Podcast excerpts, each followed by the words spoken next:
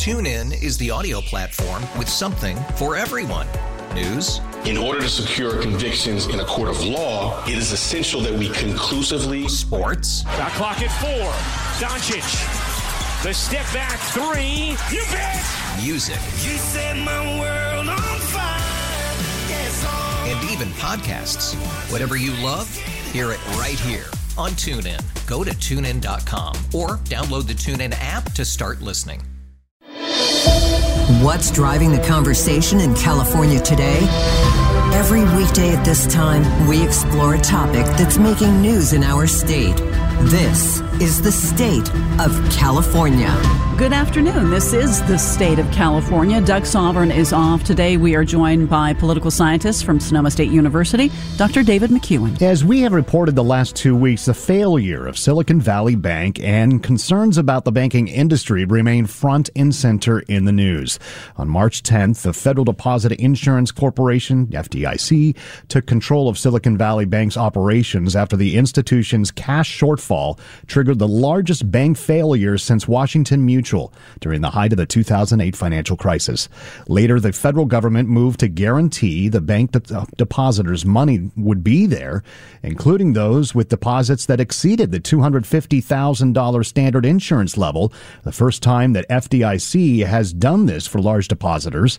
As a result, there appears to be much angst among voters, depositors, and customers, as well as with politicians about both reassuring the public about the banking industry and at the same time visiting the conditions and regulations that led to the collapse of SVB. Professor McCuan, Thank you so much for joining us. Set the context for us today. How are the politics of the failure of this bank important here in California, and for that matter, the 2024 election period? Well, good afternoon, Bret and Patti. It's a pleasure to be with you. And as we look at what's happened with Silicon Valley Bank and the angst that many voters are facing, we also have, if you will, in the background going on three Democrats running for uh, to replace Dianne Feinstein as the U.S. Senator from California.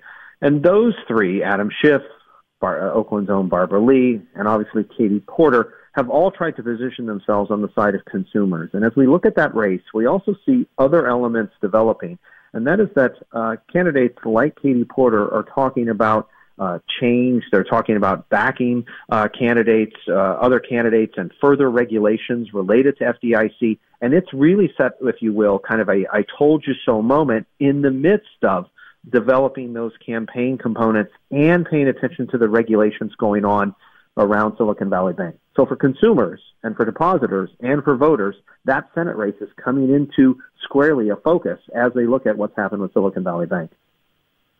Well, to talk more about it, we are going to turn to the KCBS RingCentral Newsline and speak with Representative Katie Porter, a Democrat who represents California's 47th congressional district. She is also a candidate to replace Senator Dianne Feinstein. Senator, thank you. Oh, I, I elected you already. Representative, thank you very much for joining us this afternoon. Thank you for having me. Talk to us about the failure of Silicon Valley Bank and the repercussions. How important is it in your view? It's incredibly important that we act now to put in place the regulations that can prevent further bank failures. Because once you get into a bank failure situation, there are really only bad options. And we saw with Silicon Valley Bank the federal government, the federal regulators, trying to come up with really the least bad option to deal with this situation. And there's an, there's a very easy fix here, which is to put back in place the regulations that were enacted after the financial crisis as part of Dodd Frank that applied to banks of Silicon Valley Bank size. That is, banks with between 50 and 250 billion dollars in assets. We put good regulations in place, but in 2018, Republicans under Trump, plus a significant handful of Democrats joined together to weaken these bank regulations for exactly the size of bank that Silicon Valley Bank is. Representative Porter, thanks for uh, running off the House floor there and joining us today. We appreciate it. Uh, do you think that the regulators handled this situation with regard to Silicon Valley Bank well, could have done better, acted too late? What do you think they could have done here better, in, in your view? There are definitely questions to be asked about why they didn't act earlier, and I think it's appropriate that we get those Federal Reserve regulators and FDIC folks in front of us in Congress to do oversight of what they knew and when and why they didn't act.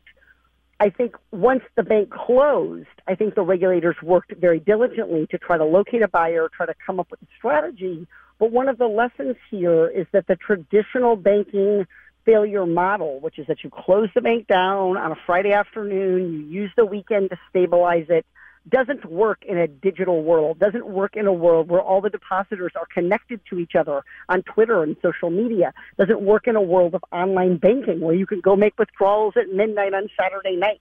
So I, I think that is something in this case, sort of analog banking law in a digital world is something that is a bigger policy question that we need to grapple with in Congress and ask our banking regulators to think more about how to create the pause that is necessary to actually stabilize and hopefully right a financial institution in trouble. Do you think a partial solution is raising the FDIC insurance limits on deposits like uh, they did this time around?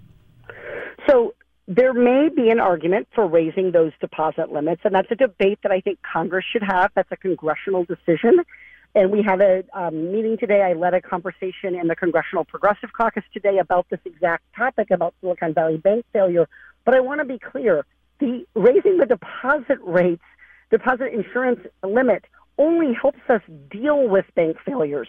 The goal is not to get there because once a bank is failed, again, there is going to be pain. There is going to be systemic risk. There is going to be um, shocks to the business community and to the economy. So I think it's important not to conflate the two things. We may well want to raise the deposit um, insurance limits. That's a debate we can have.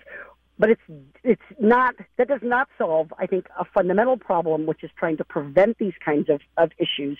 That requires proactive regulation and stronger enforcement by the Federal Reserve and FDIC of those regulations in the first place.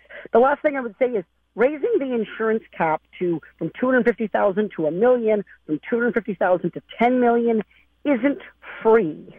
Banks pay for those um, the deposit insurance. They pay a fee to the Federal Reserve. That money goes into the deposit insurance fund. And guess who pays that cost? All of us as banking customers. So Congress actually raised this from 100,000 to 250,000 after the financial crisis. This isn't something that Congress forgot to do. We had a robust debate about how, how high to set this limit, and we chose $250,000 because the costs of going higher drive up the cost of banking for everyone, including everyday working Americans, how whose accounts, of course, have nowhere near that much money in them. How confident are you that real reform is going to take place after the Silicon Valley Bank uh, collapse, and, and not just some window dressing? Well, my legislation, which is called the SVB Act, um, Secure Viable Banking Act, is, is directly a response to Silicon Valley Bank's failure. Uh, I introduced it in the House. Senator Warren, Elizabeth Warren, introduced it in the Senate. And I believe we have something like um, 50 or 60 co sponsors on that bill already, just in a matter of a few days. So I actually think there's a real recognition here of the costs of trying to grapple with this afterwards. And that Congress made a mistake when they rolled back financial regulations just a couple years, 10 years after the financial crisis. The point of financial regulations is to prevent us from getting here, and I think there's a recognition that that's something we should work on. And I hope it's a bipartisan recognition. I'm pushing hard for that. You, you know, uh, Senator Elizabeth Warren of Massachusetts has been especially scathing in her critique of, of Jerome Powell of the FDIC and his handling of the banking situation. Do you agree with Senator Warren's criticism of Chairman Powell? Chairman Powell definitely needs, as as the Fed is raising interest rates, it is his job to understand the economic consequences of doing that. And one of the economic consequences of raising the interest rate is a threat of greater unemployment among the American people, which is very serious.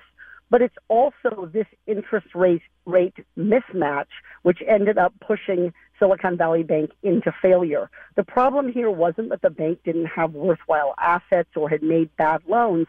The problem here was a mismatch between the interest rates of a couple years ago and the interest rates of today. As a prudential supervisor, it is Powell's job, Chairman Powell's job, to tell his bank examiners and tell his Federal Reserve presidents as we raise interest rates, we need to watch out for this. So I have a lot of questions for him. I do think it's important, it's, it's relevant at this moment to question where he was and why he let us get to this point. Well, thank you so much for joining us. Our guest has been Representative Katie Porter. Tune in is the audio platform with something for everyone. News. In order to secure convictions in a court of law, it is essential that we conclusively. Sports. The clock at four. Doncic. The step back three. You bet. Music. You set my world on fire. Yes, oh. And even podcasts. Whatever you love, hear it right here on TuneIn. Go to tunein.com or download the TuneIn app to start listening. It's better over here. After investing billions to light up our network, T-Mobile is America's largest 5G network. Plus, right now, you can switch, keep your phone, and we'll pay it off up to $800. See how you can save on every plan versus Verizon and AT&T at T-Mobile.com slash across America. Up to four lines via virtual prepaid card. Allow 15 days. Qualifying unlocked device credit service ported 90 plus days with device and eligible carrier and timely redemption required. Card has no cash access and expires in six months.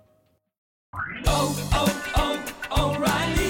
Protect your vehicle's engine with a full synthetic oil change and save with Mobil 1 at O'Reilly Auto Parts. Purchase five quarts of Mobil 1 full synthetic motor oil and receive a $10 O'Reilly gift card after rebate. See store for details. With your Mobil 1 purchase, you'll also receive two times points during O'Rewards Bonus Points Month at O'Reilly Auto Parts. Oh, oh, oh, O'Reilly.